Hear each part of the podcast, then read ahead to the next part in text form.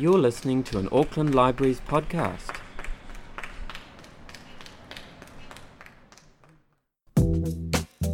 For, for heritage to uh, have value, for heritage to matter, you have to have a community there that celebrates it and connects to it. At the end of the day, these things, although they're from the past, they're kind of living and they're carried through to the present and then on to the future, hopefully, if we do our jobs right. Welcome to the Heritage Talks podcast, bringing you the best in family and local history from New Zealand, the Pacific and beyond. Your heritage now. Kia ora koutou, welcome back. Today, historian Megan Hutching looks at the development of Auckland suburb Glen Innes by revisiting interviews with residents recorded as part of an oral history project funded by the nineteen ninety Commission. Please follow the links on our SoundCloud page if you wish to view the images mentioned in Megan's talk.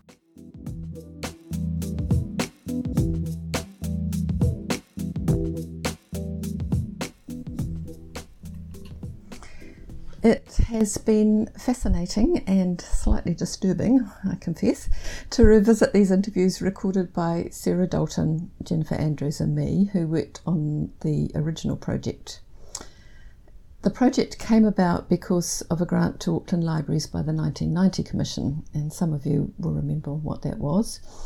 It was a funding source set up when Aotearoa New Zealand was commemorating the one hundred fiftieth anniversary of the signing of Te Tiriti o Waitangi. Auckland Libraries received funding for a photography project and for an oral history project. My warmest thanks are to Jane Wilde and Teresa Graham, who were job sharing at the library at the time and who were responsible for managing those two projects and for giving me a job on the team. Teresa and I worked closely together during the eighteen months of the Oral History Project, and I owe her a great deal. Her encouragement and support set me on the path to becoming an historian specialising in oral history, the work I've done for the past thirty years. It's been fulfilling and endlessly interesting, and I'm very grateful to Teresa for the opportunity to get started. For the nineteen ninety Oral History Project, we broke the work down into various subject areas. One of these was studies of two suburbs, Glen Innes and Blockhouse Bay. Today's talk is about the interviews recorded for the Glen Innes study. And I just want to note that I'm not using any sound clips today because I didn't want to test the technology too far. We wanted to record the stories of people who had moved into the suburb as the big state housing project got underway, building project got underway after the Second World War. And we wanted to record stories of change, in other words. I'm going to start with some background to State House building. If you want a really good background and an interesting read, I recommend Ben Schrader's We Call It Home, published in two thousand five, which is a history of state housing in this country. The first government to build state houses was the Liberal administration of Richard Seddon. In nineteen oh five, Seddon introduced the Workers' Dwellings Act, and its purpose was to provide urban workers with low-cost suburban housing away from inner-city slums. Now, this photograph shows Freemans Bay in Auckland in the early nineteen hundreds, and it's not a slum, as you can see, but it does give you an impression of how close together the houses were, and actually still are. Although several hundred workers' dwellings were constructed under the Workers' Dwellings Act, the scheme never really prospered. It was too expensive, I think. And it wasn't until the first Labour government came to power in nineteen thirty-five that state house building entered its first boom period. Like the Liberal government, Labour wanted to provide a new, to provide new suburban homes for working class people living in dilapidated inner city districts. The Great Economic Depression of the late nineteen twenties and nineteen thirties had pretty much ended new house building in this country, with the effect that there was also a housing shortage, especially for those on low incomes, something which sounds very familiar to us today. In building these homes, the Labour government wanted to stimulate local industry and provide work for those left jobless by the Great Depression. Under the leadership of the Undersecretary for Housing, John A. Lee, the government began the largest housing construction scheme in this country's history to date. It bought hundreds of hectares of suburban land across New Zealand, and private builders erected thousands of high-quality modern state houses. In September nineteen thirty-seven, Prime Minister Michael Joseph Savage opened the first of these in the Wellington suburb of Miramar. By nineteen thirty-nine, state houses were being completed at a rate of fifty-seven each week, and there were ten thousand applicants on the state house waiting list, just to give you some idea of what those, that housing shortage was like. The Second World War halted building until nineteen forty-four, after which whole suburbs were constructed, one of which was around Glen Innes and Panmure.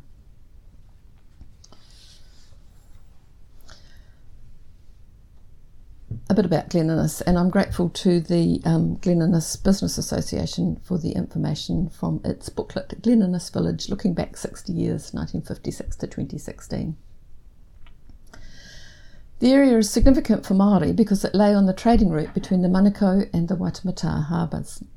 The modern name comes from William Innes Taylor, who had a large farm in the area, which extended northwards from near present-day Tanewa Street to Riddell Road, and eastward from Line Road and the Sierra Street to the Tāmaki River.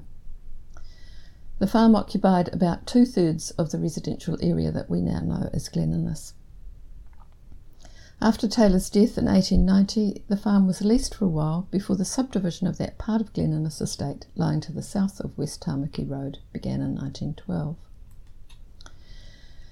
In nineteen twenty-four, James and Norman Taylor, um, William's sons, decided to subdivide another forty hectares of the Glen Innes estate. This included two areas which they offered as public reserves, a lot around what is nowadays Taylor's Hill, and a separate area of just over two hectares at Point England. Around nineteen forty-five, the Taylors sold the rest of their land to the government for state housing. Although not all of this was used for housing, the Point England reserve was left as farmland. Like many other government-initiated suburbs at that time, the sections were al- allotted by ballot in order to help establish returned servicemen into society. Eddie Le Bourne worked as a carpenter, building houses in the Glen Innes area. Eddie had trained as a carpenter after returning from service in the Middle East during the Second World War. The training was provided under the government's rehabilitation scheme, which Finance Minister Walter Nash explained was intended to restore to ex-servicemen and women the opportunities that they had missed out on because of their war service. Priorities for the scheme were the provision of state houses and education and trade training facilities. Eddie Le Bourne was part of the trade training scheme, which was focused on trades connected with house construction, because of the acute need for, house, for houses, such as st- the State House Building Programme in Glen Innes, as well as houses built by those being trained on the rehab scheme, Fletcher Residential Construction, B M A, which stood for Bass, McCracken and Allen, and Mead Construction, and there were probably others, all worked to build houses in the area. Not all the houses were state houses. Eddie Le Bourne remembered that when he worked for B M A, there would be gangs of men doing different jobs. We'd all be working on different houses. They had the foundation gang, framing gangs, flooring gangs, outside finishers, and then the inside finishers, six to each gang, eight or nine houses going at a time. And Fletcher Residential were also building around the area. There'd be anything up to twelve houses on the go at the same time, all in various stages of development. It was a gradually ongoing development of the area for a number of years. He continued, "We had to be out of a house in under ten days. Despite that speed, though, Eddie Le Bourne said that they were well built. "Anyone that derides a state house doesn't know what they're talking about," he said. He'd lived in Evandale Road in a state house himself, so I guess he knew what he was talking about. In nineteen fifty-five, Auckland City Council approved the Ministry of Works plans for a town centre in Glen Innes. The land was taken from local farmers under the Public Works Act without any compensation. It was to be a purpose-designed centre to service the new eastern suburbs. The plan for the town centre provided for forty to fifty shops, a post office, a hotel, underground power and telephone lines, and a picture theatre, although that was never built. By nineteen fifty-eight, the first shops were built. One was Samuels of Glen Innes in Mayfair Place. In an interview with Sidney Sam- Samuels, he, re- he remembered that he was present at the ballot for sites in the town centre, which took place at the late lamented His Majesty's Theatre in central Auckland. He was asked to act as the chair of the initial Glen Innes Business Association. He'd had previous experience running a business in Swanson Street in the centre of town. He recalled, "This centre was planned and designed similar to Wainuiomata. The only thing is the centre is bigger than Wainuiomata." Samuels was chair of the Business Association for twelve years and recalled that he saw a lot of changes coming and going. "I pushed for a lot of things. I pushed for the post office. I pushed for buses. I pushed for the changing of the police station from Panmure to Glen Innes. And the place really zoomed. We worked very hard to develop the area. We had some good people on the committee. It was a very successful development." Eddie Le Bourne also recalled the building of the centre. He said, "The first building to go up in the Glen Innes centre was the hotel, which was between Line Road and Aparana Avenue, around nineteen fifty-four. It looked like a Mexican hacienda when it first went up. There'd been a few alterations since then. It was the first one, and then the shops came up around it, built up gradually." By nineteen sixty, twenty shops had opened for business and a further sixteen were under construction. Sidney Samuels recalled that to begin with there was no bank. There was no post office, there was no bank. The Bank of New Zealand used to come here once a week, on a Thursday I think it was, with a mobile van. Of course their biggest customer was the pub. We had to stand and wait while the pub did its banking. While the shopping centre may have been planned and built from the start, facilities like kindergartens, schools and libraries often lagged behind the development of housing, and there was little access to private or public transport. Sidney Samuels recalled that the Business Association had difficulty getting the Auckland Transport Board, as it was then called, to start a bus service to the area. He said they were determined not to service the community until it was fully developed. "But I got buses here long before it was developed. The board said, we can't put buses on for one store. I said, you're not putting buses on for one store. This will be a centre and you promised it. When they planned the centre, you agreed to service it. That was the argument I put up. It took a long time. It took about three or four years before we got a bus service." The community library was built in nineteen sixty-five, and later on there was a supermarket. In the nineteen seventies, many traditional town centres lost businesses and customers to what was then the new ph- phenomenon of the shopping mall. Glen Innes was no exception.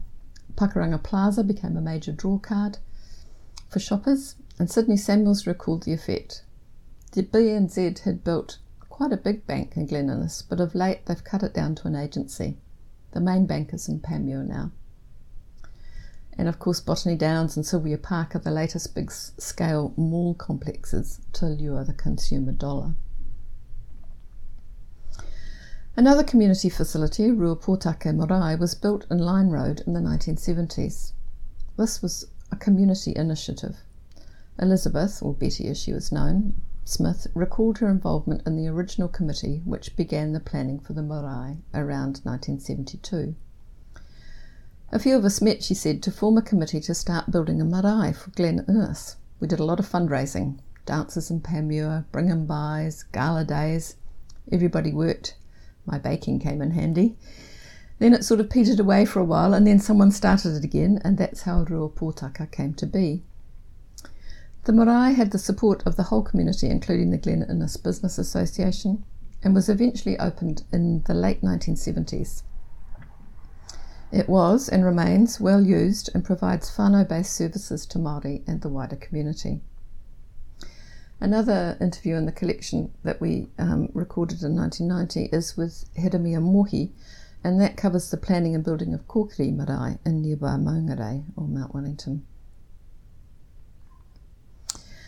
I want to turn now to the experiences of living in Glen Innes that we recorded in the nineteen ninety project. Our assumption is that it must have been a delight to move from a small flat, or sharing cramped conditions with family, or from a transit camp, such as Camp Bun, where Sylvia Park is now, to a brand new house with all new facilities and amenities. It was not always the case. Michael Belsham recalled moving with his family to their new house in December nineteen fifty-one. My mother was crying because she didn't want to go, and my father was upset. We were all scared, and I think he was too, quite frankly. It was a big experience for them. And we got to this house. Well, you should have seen it. You imagine there's this house, and it's a big section that sloped upwards. There were no footpaths, there were no domestic paths, there were no fences, no clotheslines. There was no soil. It was just clay and building debris everywhere, and it was raining. I remember that because my father and his mate fell over getting back up, getting up the bank, and there was a lot of language and carry-on because they got everything damaged. Women with small children often found their lives quite restricted in these new suburbs. Jean Hart remembered that when she and her family moved to Silverton Avenue off Tanewa Street in nineteen fifty-five, there was no town here. My husband used to walk from here down to the Glen Innes station. It would be dark in the winter time, and there'd be cows and horses that he'd have to dodge getting to the station. There was no shops, nothing. We had to go down to Point England to get a bus to Panmure to do our shopping. There was a bus from the top of West Tamaki Road twice a week to go into town, which she means Auckland City. Sidney Samuels might have wanted buses to go to the Glen Innes shopping centre to help his business and the local residents. For Jean Hart, a bus service made her everyday life much easier. Michael Belsham again. I think my mother took it the hardest because she'd come from the city, Ponsonby, and she'd left behind her parents. She'd come to a place which was really very desolate. There were lots of, there were our lots of houses, and on the other side of the road there was nothing. There were no shops, for example, and we didn't get shops for I think two years, my mother thinks it might be three. But he goes on, but we actually had the most incredible number of people turning up, entrepreneurs. For example, there was a man who had an old bus.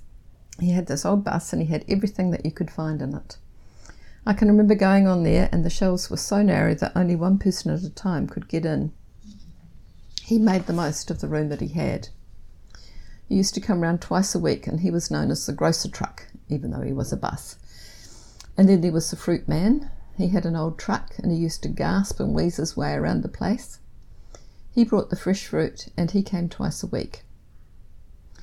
We used to have a biscuit tin, one of those big deep ones that the cream crackers came in, and that was our bread bin. Everyone had one of those. The bread man used to come along, you'd leave your money inside and you'd get these loaves of bread. I think it was crown bread, the old loaves that you could break in half. We'd get a couple of those, and the milkman came every day as well, and we had a meat delivery man. I think he came once a week.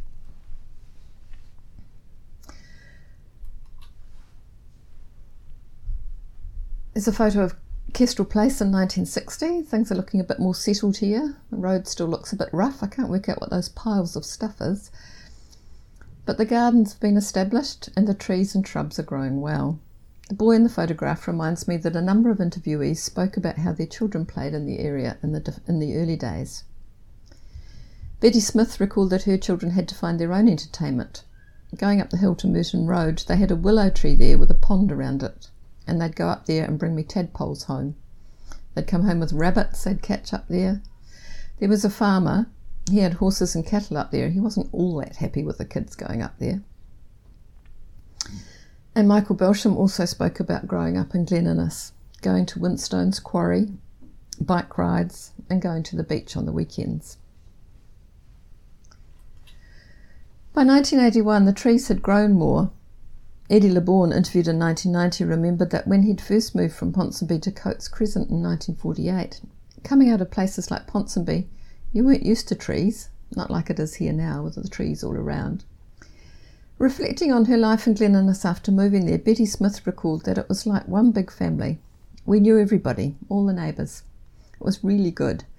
When we moved here, all the families had young children, all about the same age. Everybody would call on each other. And Jennifer Andrews then asked her, "How has that changed now?" And Betty replied, "It doesn't exist anymore. A lot of them have moved out. and new ones come in. Betty's comment made in nineteen ninety seems a good point to move on to consider more recent changes in the area. I mentioned before that one of the reasons for the great state house building projects in the nineteen forties and early fifties was a lack of housing due to the economic effects of the nineteen thirties depression and then the government's focus on its involvement in the Second World War. In the past ten years we've once more seen a lack of housing in this country, and one of the ways of dealing with that was subdivision and cross-leasing of sections, which really took off in the nineteen eighties. And then in the twenty tens, this intensification became more marked. After some previous local body amalgamations, on the first of November twenty ten, Auckland City Council was amalgamated with other councils in the Auckland region into the new Auckland Council. One focus of the new council, under then Mayor Len Brown, was to curb the spread of the city and to intensify housing in the central suburbs. Those large sections that we saw around Glen Innes estate houses in the previous photos were no longer to be the norm. The plan was for each to be replaced by two or three new houses. The state ho- the state-owned houses in Glen Innes, now deemed tired, seemed a place to begin. The plan was to demolish two thousand eight hundred ageing state homes and replace them with seven thousand five hundred new dwellings in Tāmaki, the area encompassing Glen Innes and neighbouring Panmure and Point England. Tāmaki was designated a special housing area.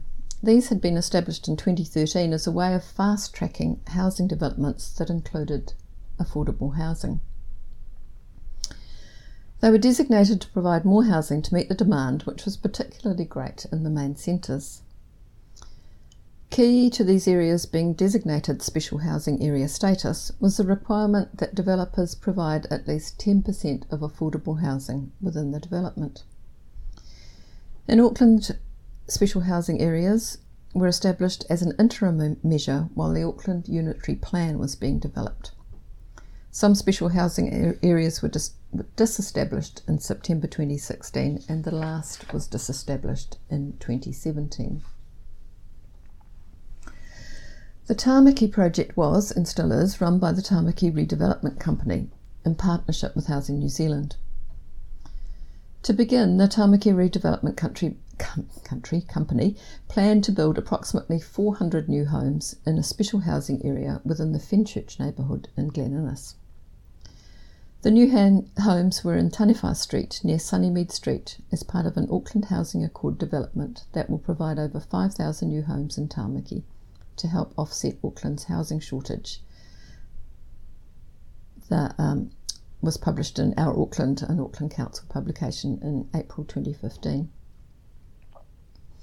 The increased supply of affordable, healthy and secure homes in the Tāmaki area will help boost the social and economic well-being of the community, said Peter Fa'afiu, General Manager of the Tāmaki Redevelopment Country, Company at the time.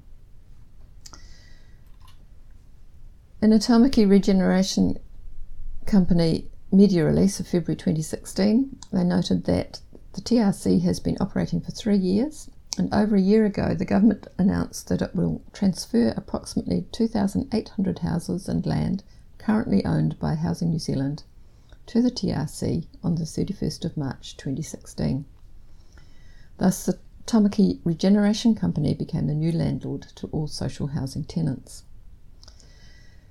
The plan was not greeted with universal delight. It meant moving dozens of state housing tenants out of their homes, and critically not all of them were offered accommodation in their area. Some had been living in their home for decades.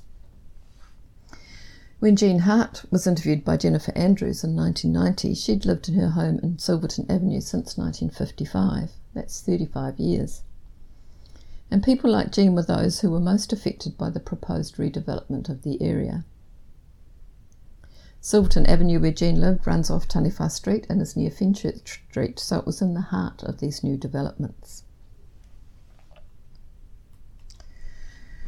Also in the heart of the new developments was Nikki Roti. She'd been given the lease on her house in Tanewa Street in nineteen ninety-nine. Her mother had lived there since the nineteen eighties. Ownership of the house was transferred from Housing New Zealand to the Tamaki Regeneration Company in twenty sixteen. And the property was one of two of the two and a half thousand state houses pinpointed for demolition to make way for new houses. Many of the properties nearby were de-tenanted, as the word was, and demolished to make way for new housing. Nikki Roti's house was one of the six properties that was to be demolished and replaced with twelve four-bedroom houses to be privately sold. Nikki didn't want to move. She and her supporters opposed the plans, which they saw as a mass sell-off of state housing. It was also seen by some as symbolic of gentrification amid Auckland's housing crisis. Nikki received an eviction notice in October twenty sixteen, and afterwards protesters gathered outside her house to support her stand.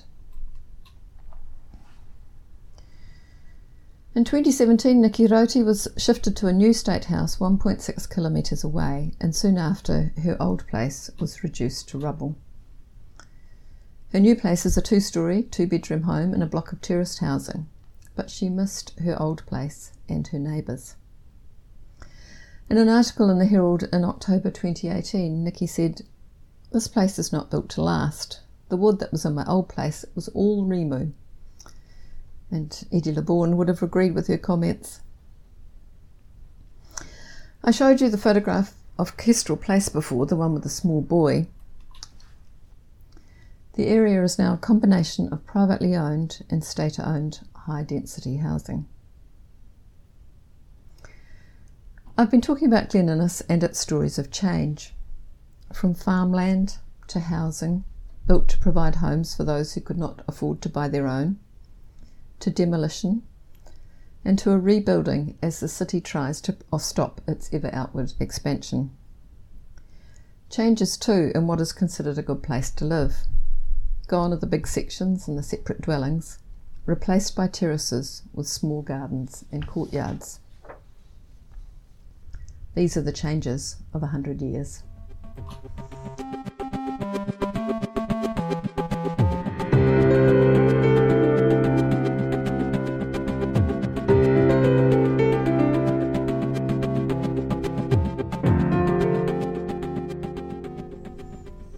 Um, yes, well, it, as I said to you, it was it was very dis- at the beginning. It was quite disconcerting listening to myself, in particular, um, of of those old recordings. Um, I suppose one of the things I realised was that I have become a bit more relaxed now in terms of my interviewing style. Um, in those days, when when we were all very brand new. Um, It, we did sound a bit as though we were reading off a questionnaire when we were asking our questions. Um, the other thing I think I noticed was, and I've noticed this in other other things things that I've done as well, is that oral history recordings are fantastic to listen to, but they're not they're not the easiest things to use unedited. Um, If you're trying to write something or produce maybe a podcast or something like that from them, um, because of their very nature, and it's one of the charms of them and one of the great things about them, they are quite discursive and they they they range all over the place in no particular order, and um, that's one of the things I really enjoy about interviewing and um, being an oral historian. But it also does make it um, It makes it time-consuming when you want to when, when you want to use them as, um, shall I say, evidence in inverted commas, um, in, in particularly if you're if you're you know producing some sort of published material. And there's plenty of other oral historians who I can whose names I can see here who I'm sure would probably agree with me. So, so on the whole, it was lovely. I mean, it was great going back and listening to them and, and remembering, particularly with mine, remembering the interviews, and then remem- when listening to the others, remembering the, the, the great team that we had.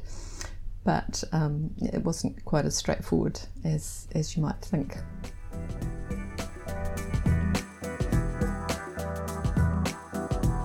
You've been listening to an Auckland Libraries podcast.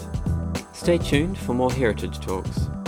You can find further information on our page at SoundCloud or see the Auckland Library's website.